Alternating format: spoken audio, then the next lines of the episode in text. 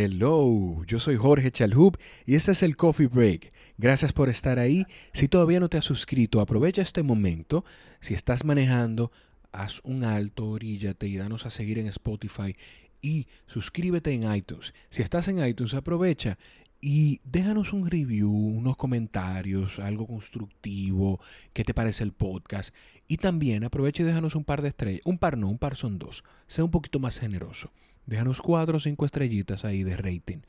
Si sientes que el contenido de hoy es valioso y alguien pudiera aprovecharlo, compártelo. Esta es la mejor manera que tenemos de que otras personas puedan conocer el Coffee Break y puedan aprovechar el contenido también. Hoy conversamos con Francia Céspedes, es coach certificada, es madre y dirige también Escuela para Padres. Hoy hablamos sobre crianza, sobre educación. Aprovechando que mi esposa y yo estamos esperando nuestro primer hijo, tomé estas como una sesión gratuita con Francia con la excusa de entrevistarla para el podcast. Además, Francia nos hace un testimonio hermoso que vivió con una de sus hijas. Antes de pasar al contenido del día de hoy, agradecer a nuestros aliados de la esquina del sofá. Si visitas la esquina del sofá.com, te das cuenta que es una plataforma de entrenamiento, de estructura y acompañamiento para entrenamiento de deportes de resistencia. Entra a la esquina del sofá.com, haz clic en Diseña un plan y ahí vas a contestar las preguntas que los coaches de la esquina necesitan para poder diseñar un plan de acuerdo a tus necesidades. Visita la esquina del sofá.com o dirígete a tu correo y escribe info arroba la esquina del sofá. Ahí les escribes y te dan cualquier información que necesites. Recuerda seguirnos, arroba soy Jorge arroba el Coffee Break RD. Ahora sí, Francia Céspedes en el Coffee Break.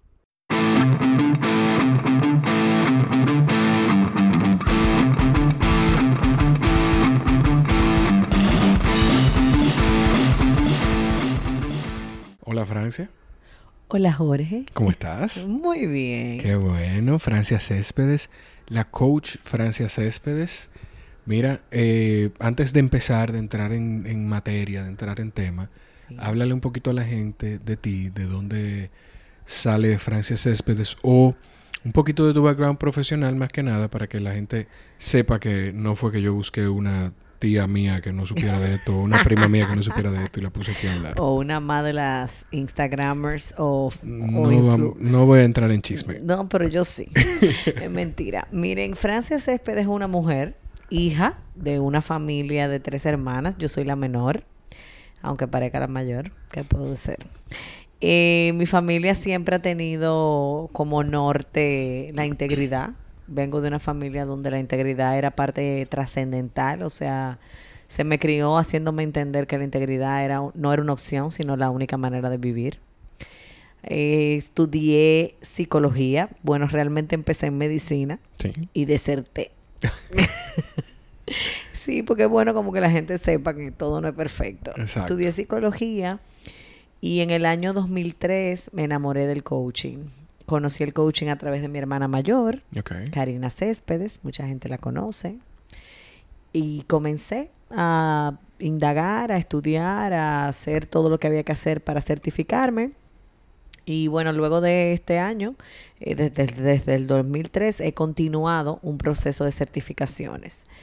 Em, mis certificaciones van realmente apuntadas al coaching ontológico, que es el coaching que tiene que ver con el ser humano, que no es coaching de liderazgo, ni coach deportista, ni nada de eso, sino que yo trabajo más con el ser humano.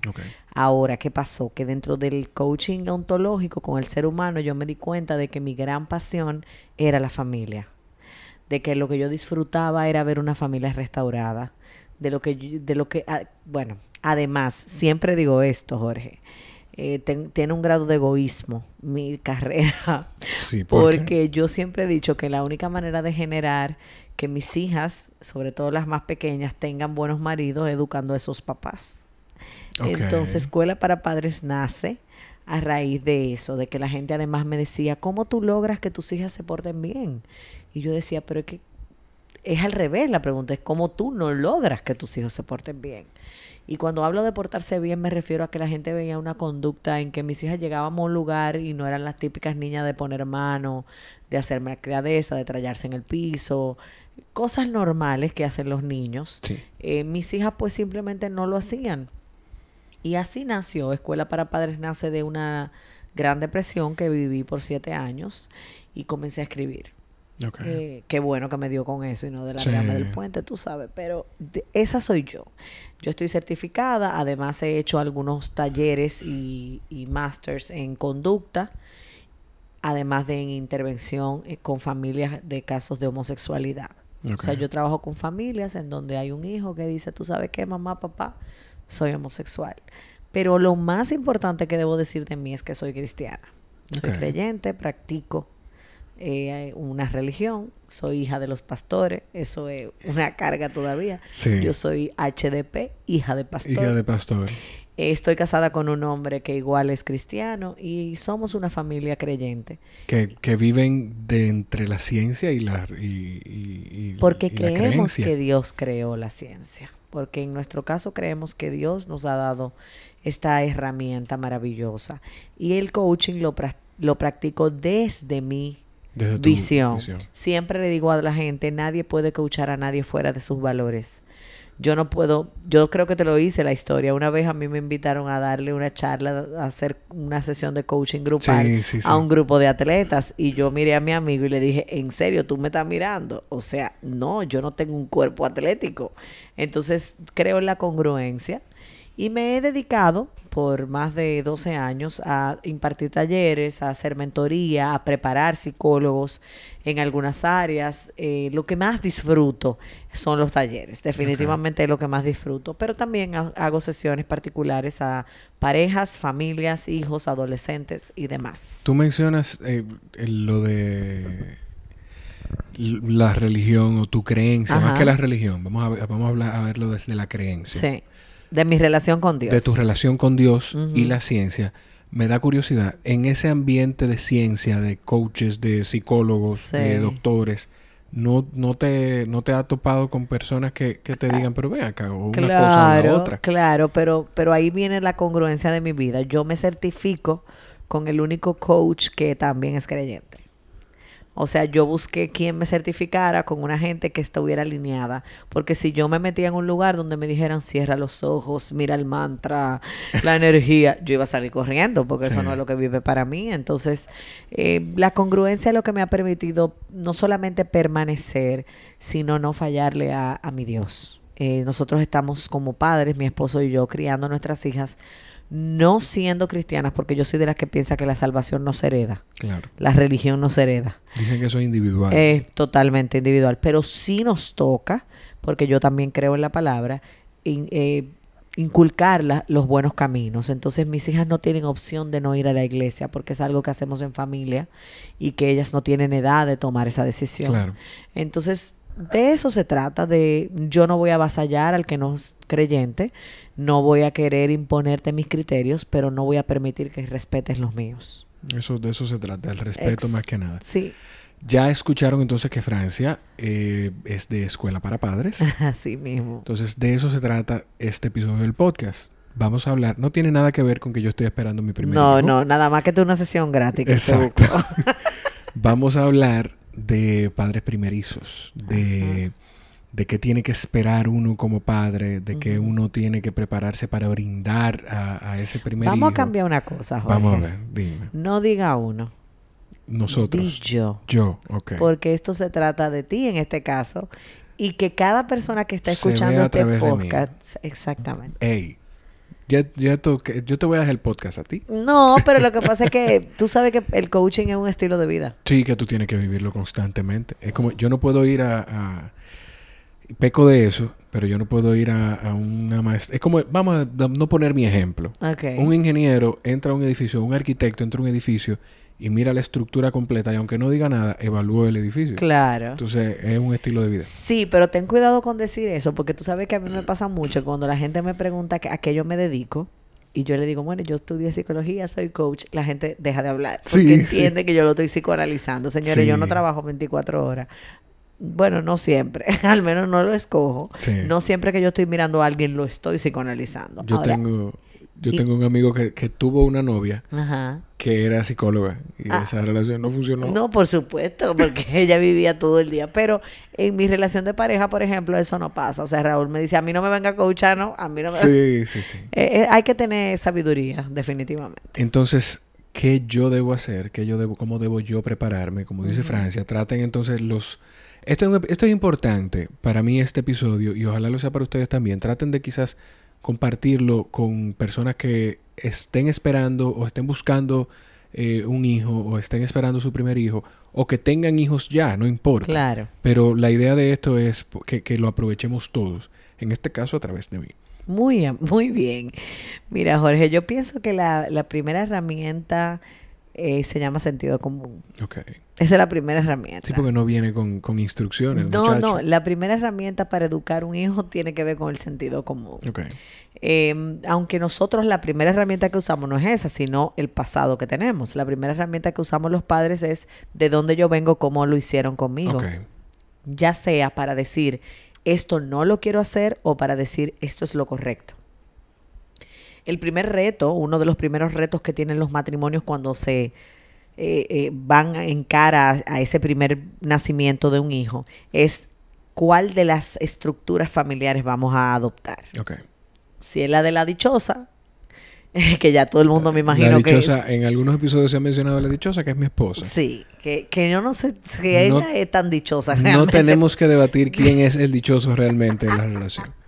Pero lo importante aquí es eso. Entonces, ¿qué esperar cuando se está esperando, como dice el libro? Yo pienso que lo más importante aquí es saber que eh, todo lo que nos venden las películas, aún a veces los libros que son bien sensacionalistas, y la experiencia de los amigos y de los familiares que tenemos cerca, no necesariamente es lo que va a pasar con tu hijo. Entonces, baja tus niveles de expectativa.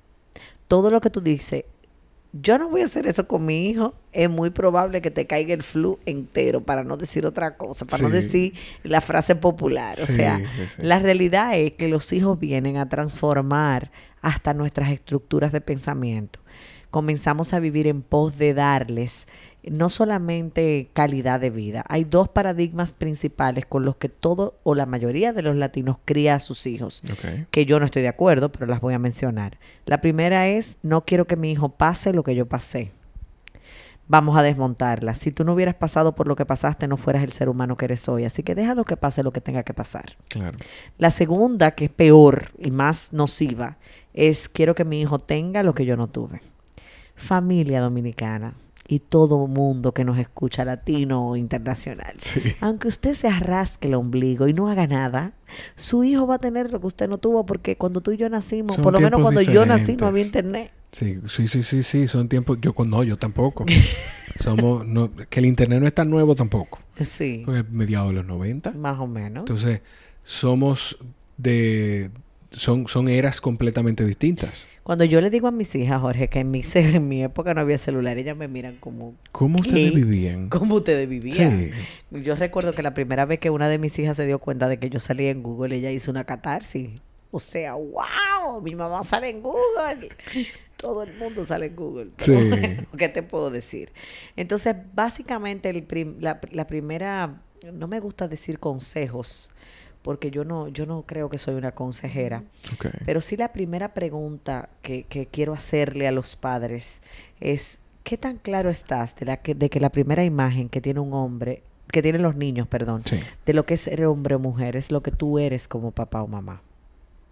¿Qué tan consciente estamos de que esa imagen que ellos van a tener sobre lo que es ser hombre y mujer, no importa si el bebé es varón o es una bebé hembra, es lo que tú y yo somos como mamá y papá. Yo, yo personalmente siempre lo he pensado, yo creo que lo hemos hablado desde que nos conocimos, de que los hijos crecen haciendo y los muchachos hacen, los bebés hacen, los niños hacen lo que ven, no lo que se les dice. Sí. bueno, está comprobado científicamente solo el de, del 100%, solo el 30% de lo que verbalizan los padres es lo que los hijos logran retener.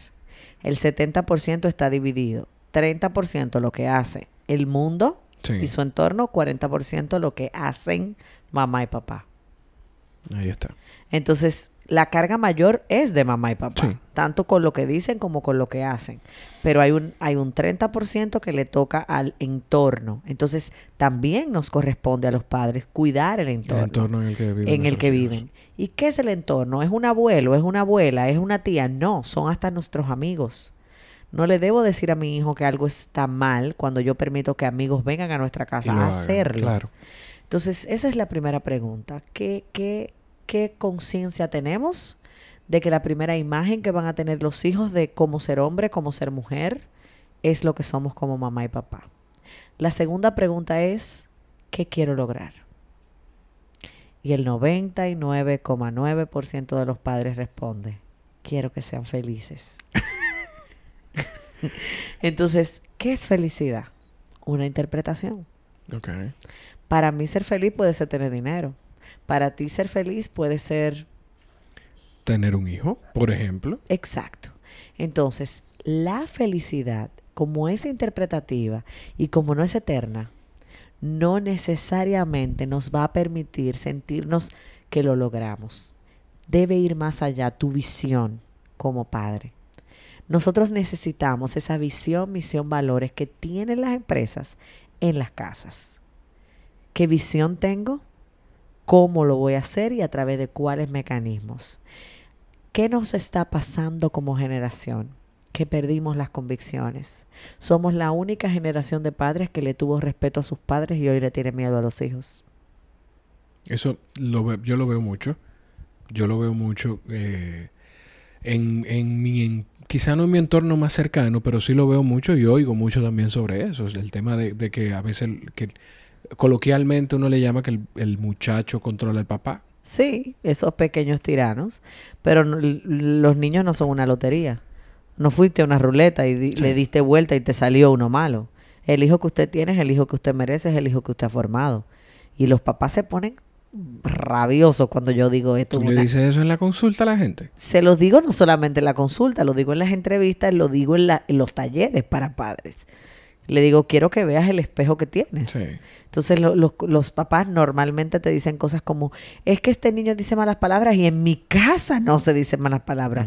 Claro, probablemente mamá y papá no la dicen, pero quizás tú tienes una muchacha que te ayuda en el servicio que sí las dice. Quizás tiene una abuela, una tía, alguien lo está diciendo porque, ojo con esto, los niños no nacen mal educados. La educación es un rasgo del carácter y el carácter es aprendido, adquirido. De eso se trata la formación. Exactamente. Entonces, ¿qué nosotros debemos esperar? Nada. nosotros debemos procurar dar. El verdadero compromiso de un padre no es ni siquiera dar cosas, es estar en la vida de los hijos. Entonces, cuando hablo de dar, me estoy refiriendo a darse como ser humano. No es lo mismo estar en la casa con tus hijos que en la vida de tus hijos es que tú seas capaz de entender, por ejemplo, que la dichosa no se va a ir de la habitación porque el niño está llorando y tú no trabajas y tú sí trabajas el otro día y ella no. Claro. Aquí en buen dominicano, señores, o guayamoto o me llevo el coco. Claro. Eso es punto, eso es sencillo. Cuando tú vas a tener tu, tu primer hijo, vienen muchas preguntas y una de las preguntas principales es cómo lo vamos a manejar. O sea, dónde va a dormir el bebé, si vamos a practicar el colecho, no sé si ya tú... ¿El qué? El colecho. Colecho es compartir el lecho matrimonial con el bebé. Mm, creo que no, no lo estamos considerando. Ok, pero en esta era y esta generación de padres está muy a favor, en su gran mayoría, del colecho, porque le hace la vida mucho más cómoda a la mamá. Ok. Y hasta cierto punto al papá, por un tema de cansancio. Colecho no es que tú te acuestes con tu hijo a lactarlo, eso es un proceso de lactancia. Claro. Colecho es que tú decidas tener a tu hijo en tu cama para no tenerte que parar y que entonces tú quebrantes las seres y puedas hasta dañar tu relación de pareja. Sí. Entonces, Francia Céspedes, como coach familiar, como coach de padres, está en contra del colecho. Creo que soy de las pocas, para no decir la única. Tú ves lo importante de esto, de, preguntar, porque tú dijiste con leche, y yo me imagino, ah, eso es que yo me pongo una de las cosas que se ponen para darle leche al niño. no, Jorge. Eso fue lo que yo pensé, lo interpreté. El colecho es acotar al muchacho en la cama y, y, practicarlo, y que hasta los tantos meses.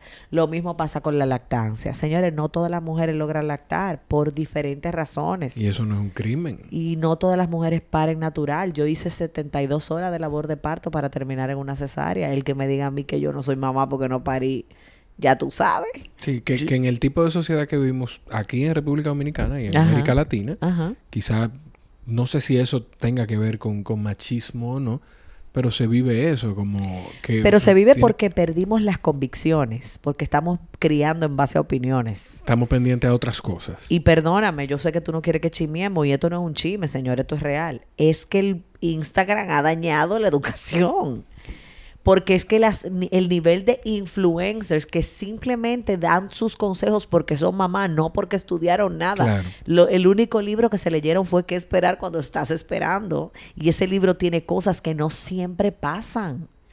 Yo, yo personalmente creo que las redes sociales han hecho daño. Muchísimo. Pero también han hecho mucho bien. en cuanto a crianza, yo no. Bueno, no te puedo, no, te, eh, no es un tema en el que eh, ahora mismo pueda debatir. Exacto.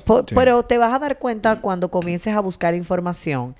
Por ejemplo, una de las cosas que, que yo critico mucho, y cuando digo critico, eh, lo hago desde el, desde el punto de vista de que me gustaría que fuera diferente. No creo que es que está mal en sí, sino más bien que creo que hay otros modos de hacerlo. Es que todas las páginas de ayuda se llaman madre, madrecita, madrecita linda, madre no sé qué, y los papás para cuándo. Sí. ¿Entiendes? O sea, no podemos seguir con, esa, con ese estereotipo de que los hijos son de la mamá. Claro. Porque no es verdad. Para nada. De hecho, de hecho, yo lo que yo siempre he querido es estar sumamente, estar involucrado de lleno en, en, en mi relación con mi hijo y o con nuestro hijo. Pero eso y es lo que he visto en otras parejas también. Sí, pero eso parte de donde tú vienes, papá. Hasta cierto punto, porque si tú, si nos vamos al, al entorno de cada uno de nosotros, yo te puedo decir que tuve padre y madre muy, muy presentes en mi vida. Sin embargo, mi mamá era una mujer que trabajaba en tenía un trabajo que era más demandante que el de mi papá. Entonces yo las tareas quizás las hacía con mi papá, no con mi mamá. Eso no quiere decir que no me sentía amada por mi mamá o lo que sea. Simplemente yo tenía un papá que mientras mamá no estaba, hacía el rol que tenía que hacer o que debía hacer. Eso no necesariamente está pasando en esta generación. Me voy más lejos. Los chats de padre, cuando tú tengas a tu hijo en un precolar, y comiencen los chats. Los chats no son de padres, son de madres. Yo he ido a, juegos de, fútbol de, mis ahijadas y me fijo que la mayoría de las que están en las gradas son las madres. Entonces, ¿qué nos pasó? ¿Qué nos pasó? Y lamentablemente, por eso te digo que nos ha hecho tanto daño, porque cualquier figura pública que pare se siente con la potestad de aconsejar porque hicieron un cursito de un fin de semana de disciplina y porque ya ya tuvieron su hijo y ella tiene una experiencia, pero su hija tiene tres años. Entonces no debemos seguir. No es que usted no escuche las opiniones, porque muchas de ellas, y, lo digo responsablemente, lo hacen hasta de una manera de educar, o sea, buscan un profesional del área. Y desde la experiencia se aprende también, pero claro está. entre experiencia y junto a esa experiencia apoyarte en la ciencia, pues más que en la ciencia, primero en el sentido común. Ok. Ahora bien, ¿qué pasa con una muchacha de estas de las redes que tiene un poder adquisitivo superior al tuyo y tiene tres nanas? Tú no tienes eso. Imposible. Entonces, como tú no tienes eso, tú no vas a poder, o sea, los consejos que ella te dé no van a ser relevantes realmente. Y mira, tú sabes la gente que yo tengo que va a mi oficina y me dice, Francia, yo hice el taller de disciplina tal, y poner eso en la práctica, eso es imposible, eso no es tan real. Claro que no, porque es que la educación a los hijos no es matemática. Dos más dos no da cuatro, da 23. Porque cada hijo trae un temperamento innato y va desarrollando un carácter a raíz de cómo esté la pareja. Te voy a poner otro caso. Cada hijo eh, posee características distintas. Y no es menos cierto que el hijo primerizo tiene unas características particulares, que el del medio tiene una característica particular y que el chiquito también. Sí, que el chiquito es el que más quieren, como en mi caso. ah, por supuesto, el mío también. El mío también, entonces, pues yo soy la más chiquita. Lo que pasa es que yo digo que el primero se cría esterilizándole los biberones, planchándole todo. El segundo, el biberón se cae y tú le, lo pasas por agua. Y el tercero, tú te lo pasas por la ropa, lo limpias y se lo metes en la boca otra vez. o sea, tú te vas dando cuenta de que esos cuidados no necesariamente son tan necesarios a largo plazo. Pero, independientemente de esto, los padres estamos queriendo, y, me voy un poco atrás, a desarrollar hijos felices. Si ustedes me pidieran, si tú me pidieras, ¿cuál es la técnica, cuál es el ABC de la felicidad en los hijos? Te respondería diciéndote, los hijos felices tienen padres felices, no padres sacrificados y víctimas. El papá que se pasa la vida diciéndole a su hijo, es que yo estoy cansado, es que me he pasado todo el día trabajando para darte cosas, para pagarte ese colegio tan caro, para que tú dures más con aire, para que tú comas bueno. No va a tener un hijo feliz, va a tener un hijo con culpa. Sí. Entonces, cuando un padre es feliz, cuando un padre desarrolla felicidad propia, que quiere decir soy feliz a pesar de las circunstancias, y la felicidad yo creo que está muy ligada a la gratitud. Yo creo que una persona... a apreciar... A la apreciación. Yo creo que una persona feliz es una persona capaz de apreciar el sol. Es una persona capaz de apreciar una toalla recién lavada. Sí. Es una persona capaz de apreciar que me acuesto en una cama donde las sábanas están limpias. Que me despierto y puedo tener agua caliente para bañarme. Exactamente. Es una es, yo creo que eso es una persona feliz. Eso no quiere decir que esa persona no va a tener situaciones y vicisitudes. En la crianza va a pasar lo mismo. la única garantía que puede tener un padre es la del deber cumplido. No hay garantía de que tu hijo te va a salir bueno, pero sí podemos hacer cosas que lleven a nuestros hijos a ser, por ejemplo, disciplinados. Tú que trabajas o que te desenvuelves un poco en el tema de los de los fitness o, o del deporte, sí. de los chicos fit sabes, o no sé si sabes, pero entiendo que sí. Yo no conozco a nadie que sea exitoso en el área del deporte, de algún deporte, de alguna disciplina, que, no sea, que no sea disciplinado. Imposible. De hecho, yo, debatí hace en, un podcast que hago con, el coach, con Raúl Santaella, yo debatíamos eso en un episodio de en, o sea, ¿es motivación o es disciplina? No, la motivación no es lo que te mantiene constantemente buscando ese objetivo que tú quieres perseguir. No, porque hay un día que tú no estás motivado, porque amaneciste sin agua, porque peleaste con tu pareja, porque se te murió un familiar. Pero si tienes la disciplina de decir, no, pero espérate, tengo que hacer esto. Tú sabes la cantidad de gente que ha tenido que ir a hacer un show de humor, por ejemplo, para irnos a otra área, acabando de enterrar a un familiar. Sí. Y tiene que ir a hacer reír a un grupo de gente es su responsabilidad y está disciplinado hacia no quedar mal. Entonces, hay, una historia que él la ha hecho pública, de hecho, de un comunicador dominicano, yo tengo muchísimo aprecio y respeto por él, se llama Enrique Cueli. A Cueli le comunicaron justo antes de una animación el fallecimiento, no recuerdo, y quizá vamos a decir que fue un familiar muy cercano para no, no pecar por equivocarme con, con, con un... ¿Con quién era el familiar? Y él hizo el evento y en un receso de la actividad se le acercó una persona y le dijo, mira, pero yo me acabo de enterar de esto, o sea, pero ¿por qué tú estás aquí? Dice, no, porque este es mi trabajo. Y yo hice un compromiso con ustedes de hacer esto. Entonces, después de que pase esto, pues yo me muevo y hago lo que tenga que hacer, pero este es mi trabajo y yo tengo que cumplir con el compromiso que hice con ustedes. Exactamente. Entonces, ¿qué pasaría si los padres pensáramos en que la disciplina es eso, éxito? Y no pela, boche, castigo, vete a pensar, time out. ¿Qué pasaría si los padres viéramos la disciplina como el éxito o lo que puede garantizar éxito o lo que puede inducir éxito en la vida de nuestros hijos? Que por disciplina no es, como tú dices, no es nada más llamar la atención, no es nada más pelear o, pelear de una forma agresiva. No, o sea, no es solamente eso. Claro que no. Es que disciplinar a un hijo y llevarlo a la gratitud también de la apreciación puede garantizar mucho más paz a la hora de la adolescencia y demás que darle todo lo que, todo lo que quiere. quienes están en competencia en este momento ni siquiera son los muchachos, son los padres. Quienes le compran el último celular a un niño que no se sabe bañar. Sí. Y que lo, a los dos días puede el celular estar hasta roto porque no tienen ni siquiera el cuidado. La apreciación. No. Nosotros no enseñamos a nuestros hijos a ganarse las cosas. Esta es la, eh, yo digo siempre, esta es la era del merecimiento. Esta es la era de los niños que creen que se merecen todo a cambio de nada. La, que, que se, se, sienten, los americanos le llaman entitled. Tú te sientes eh, que, que, te mereces todo a sí mismo. Tú eres merecedor. Que la vida te debe a ti. Exactamente. Entonces nosotros hemos ido copiando las opiniones de personas que tienen este sistema de pensamiento y que entonces tú lo ves en la calle. Señores, hay comunicadores que nosotros admiramos, eh, eh, quizás no necesariamente yo, pero que son figuras que tú admiras hasta por su trayectoria y que sacan fotos y videos de sus hijos en las redes sociales, del niño llorando, del niño o la niña siendo grosero.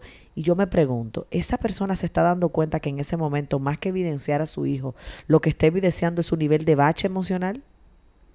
Su necesidad tan grande de llamar la atención y de, que, de tener view, view y likes ¿En qué momento nosotros perdimos las convicciones? ¿Cuál es tu convicción como papá o como mamá?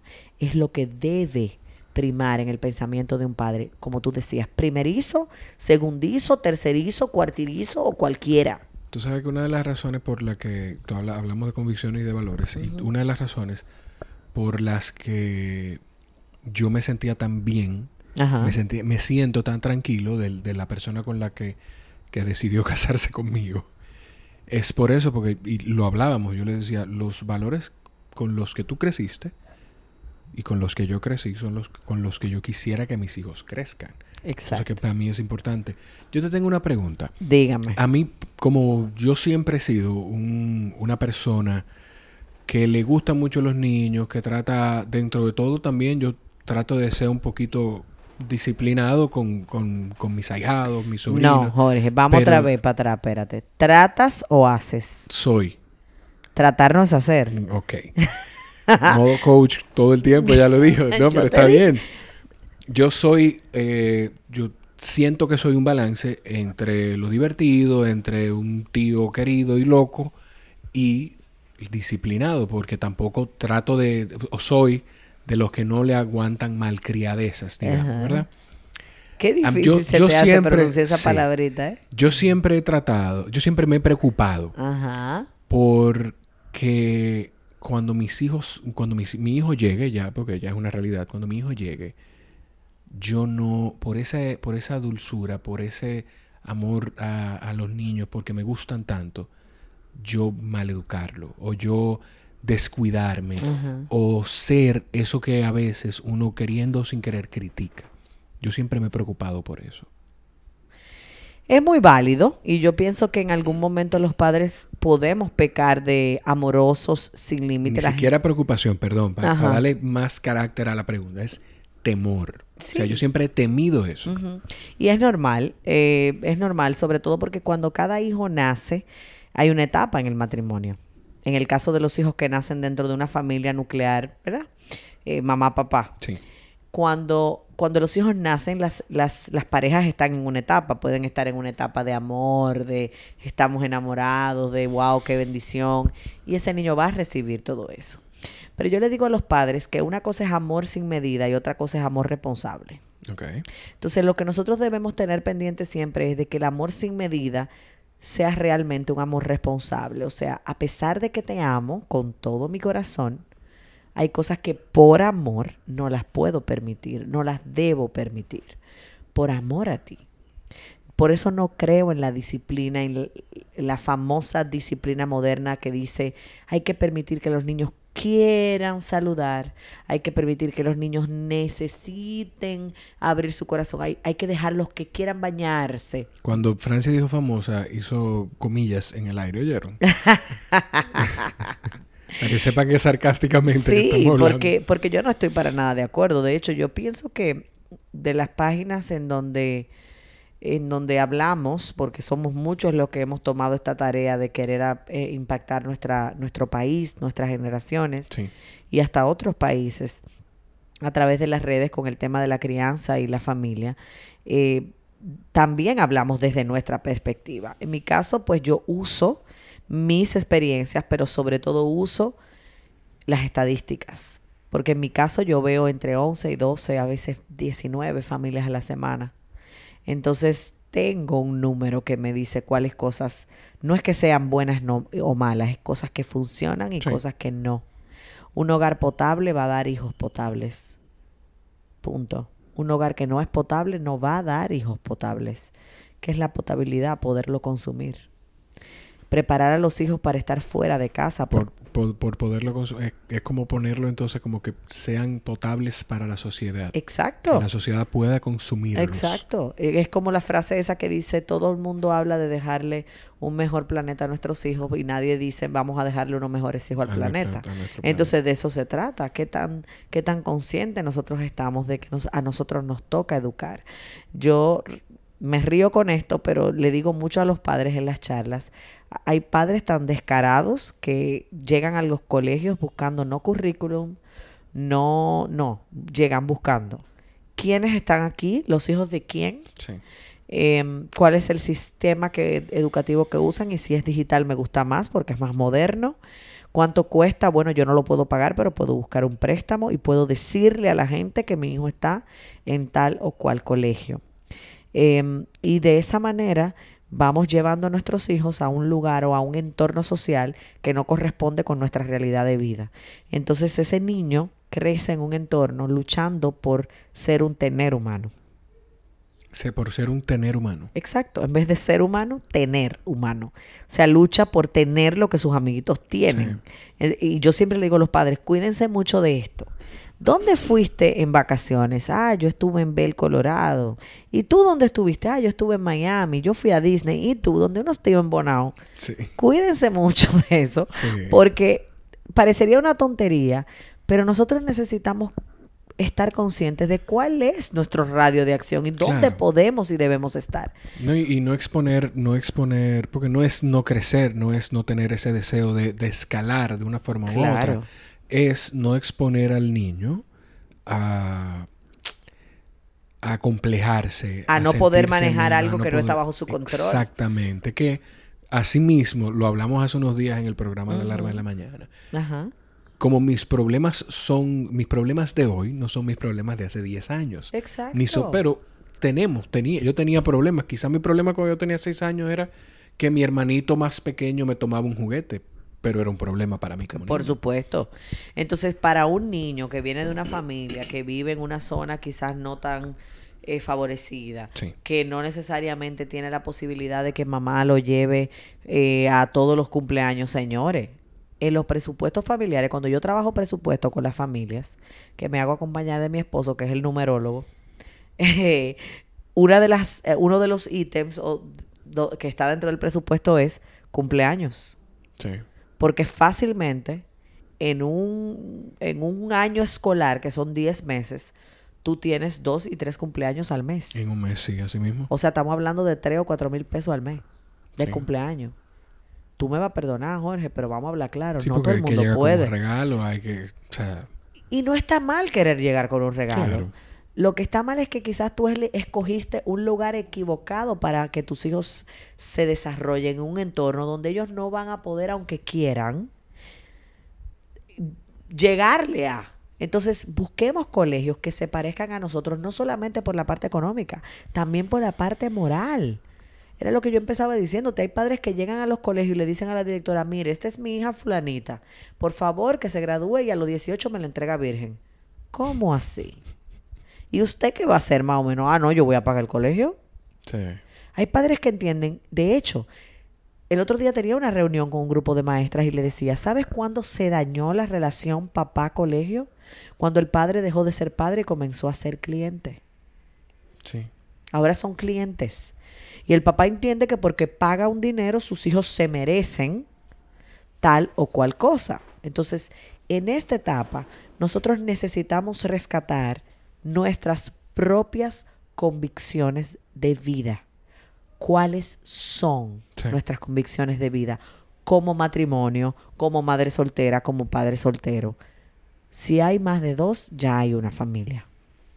Sí, porque yo, dentro de todo, yo no crecí con un padre ausente, porque mi papá cada vez que... Es una chulería además. Sí, no, pero cada vez que pudo estuvo presente, pero sí crecí con mi, familia, mi núcleo familiar, éramos mi hermano, mi mamá y yo. Pues mi papá y mi mamá son divorciados. Pero cada vez que mi papá podía, estaba ahí con nosotros. Entonces, es como tú dices, y eso es lo que yo reconocí durante mucho tiempo como familia. Mi familia, mi núcleo eran mami, mano, como yo le digo, y yo, eso, eso éramos. Claro, y probablemente si en esa época te pasaban un test proyectivo de la familia, tú no ibas necesariamente a dibujar a tu papá o ibas a dibujar a tu papá en el otro extremo de la hoja. y eso no está mal ni bien, eso son etapas. Claro. Nuestros hijos necesitan conocer cuáles son las visiones como familia. Y eso se hace desde pequeño. La gente me pregunta mucho, ¿desde qué edad deberemos comenzar a disciplinar a los hijos desde que están en la barriga? El día que tu hijo nació, ya tú tienes que tener una estructura. Las familias sin estructura no, no logran disciplina. Las familias que no tienen horarios de sentarse a la mesa, de comer. Hay familias donde lo que hay es un restaurante. Uno cena huevo, otro cena salmón, el otro cena es un restaurante. Sí. Y cuando esos muchachos se enfrentan a la vida real o tú lo mandas por una casa donde lo que se cena es pan con salami, titirimundachi, pasa con trabajo. Sí.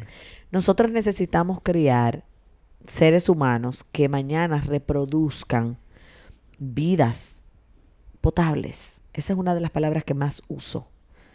¿Qué quiere decir? Cuando, cuando un agua es potable, cuando es digerible, cuando tú la puedes consumir. Entonces, nosotros tenemos que estar conscientes de que lo único seguro que tenemos es la muerte.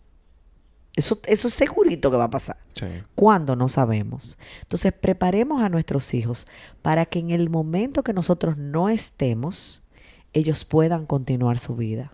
Encarguémonos, dejémonos de preocupar y comencémonos a ocupar en que nuestros hijos sean seres humanos, no teneres humanos.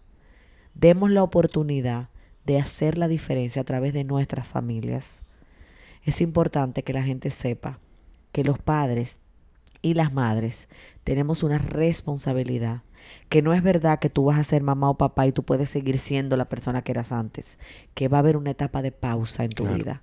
Y qué bueno pero si tú no eres capaz de abrazar esa pausa y de disfrutarte las malas noches, la preparadera de biberón, señores, nada más tedioso que fregar un biberón, sobre todo si son de una marca tal. No sé si la puedo mencionar aquí. aquí tú puedes mencionar los Dr. Brown lo, lo, crearon para molestar a los papás. o sea, son buenísimos los biberones. Pero esos biberones son, hay que fregar como 37 piececitas. que, que si anticólico, que si no sé qué. Sí. Y no quiero, no quiero que falte este tema, y es el tema de la lactancia. La lactancia, yo estoy a favor total de la lactancia. Claro. Pienso que es una etapa maravillosa en donde se te van a desbaratar los pezones, mujer dominicana. No va a ser tan sencillo como lo dicen eh, en las películas o en los demás, pero es una etapa hermosa. Ahora, la lactancia exhibicionista y yo no vamos de la mano. O sea, que usted esté en un restaurante y usted se saque su seno, ¡chua! Porque el niño tiene hambre, yo no creo en eso. Ni, ni que el niño tiene hambre y cubrirse el seno mientras... Eso es otra cosa, porque hay ah, pañoletas. Claro. Pero igual, yo pienso que si eso es un acto tan sublime, tan, tan entre mi hijo y yo, tan de vínculo, mi amor, no te tires fotos, ni hagas selfie, ni Instagram Live, mientras tú estás lactando al muchacho. Promover la lactancia no tiene que ser a través de promover que usted puede sacarse su seno donde sea. No, y, y hay, lamentablemente, hay mucha gente en esta época en la que vivimos que lo usa como un arma. Un arma en el sentido de que ah, tú no estás lactando. ¿Cómo va a ser? ¿Y por qué? Pero, eh, o sea, y hacen sentir a la persona como que no quiere a su hijo. Óyeme, yo tengo una prima que yo la relajo muchísimo. De hecho, me estaba escribiendo ahí y me dice, me estaba hablando, y yo le dije, cuando tú te salgas de tu secta, de tu locura, porque yo he leído ese chat y son cosas de gente que de verdad, de verdad. Sí. ¿Tú sabes qué es lo más triste?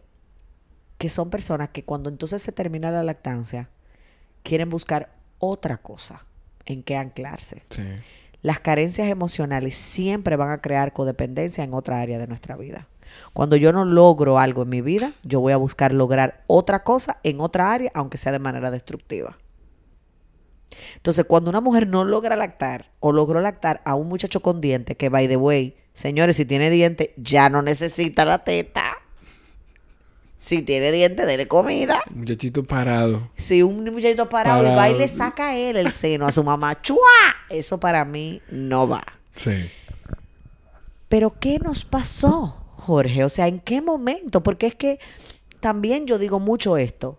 ¿Cuál es la diferencia? ¿Es que esto es una nueva generación de, de hijos y adolescentes rebeldes?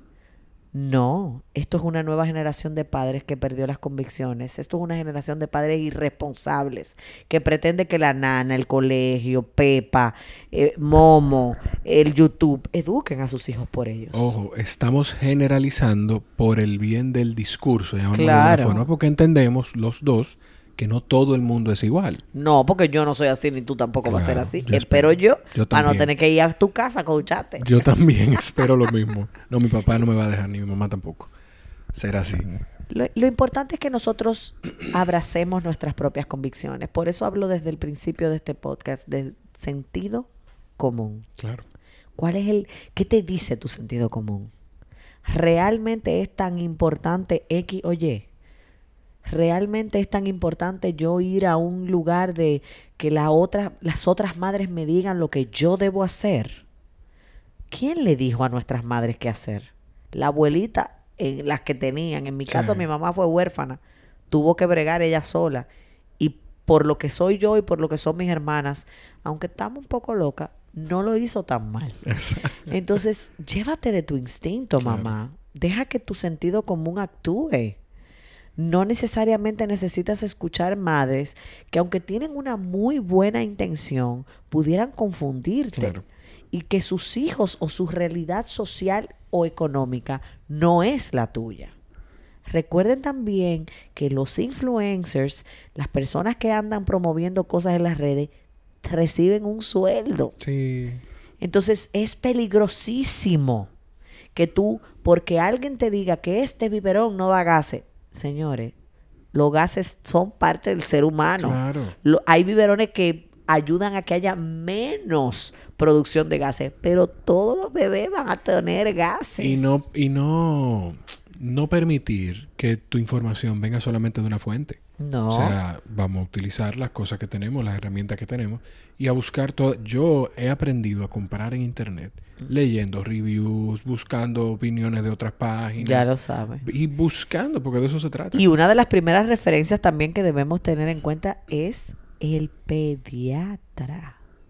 Tú sabes la cantidad de gente que lo llevan a un pediatra y salen de ahí, está loco que yo voy a hacer eso. porque estás en ese pediatra? Pero el, tú, cuando tú vas al mecánico a hacerle algo a tu carro, tú haces lo que el mecánico te dio porque esa es la persona responsable. Entonces, si usted se busca un pediatra competente y que además vaya alineado con su visión, por eso es tan importante tener una visión clara de lo que quiero con mi hijo y que te ayude a manejar los sentimientos de frustración, de si las cosas no salen como tú esperabas, tú vas a tener un gran aliado y además una persona que a nivel científico y médico va a velar por el bienestar de tu hijo. Mi pediatra, para que tú entiendas, el pediatra de mis hijas, eh, me relaja porque, porque tú estás un poco grandecito. Bueno, pero yo le digo mi pediatra y él me lo dice, él me dice, yo lo que soy es pediatra, no geriatra, porque yo lo llamo para todo. Yo le, a veces le pregunto, ¿tú eres pediatra o curandero? Porque él todo lo resuelve con limón y, y miel de abeja. Sí. Es un hombre al que yo bendigo eh, te pido permiso para decir su nombre, se llama José Luis Abreu Espinal. Tú no tienes que pedir permiso para nada. Ah, ok, qué bueno.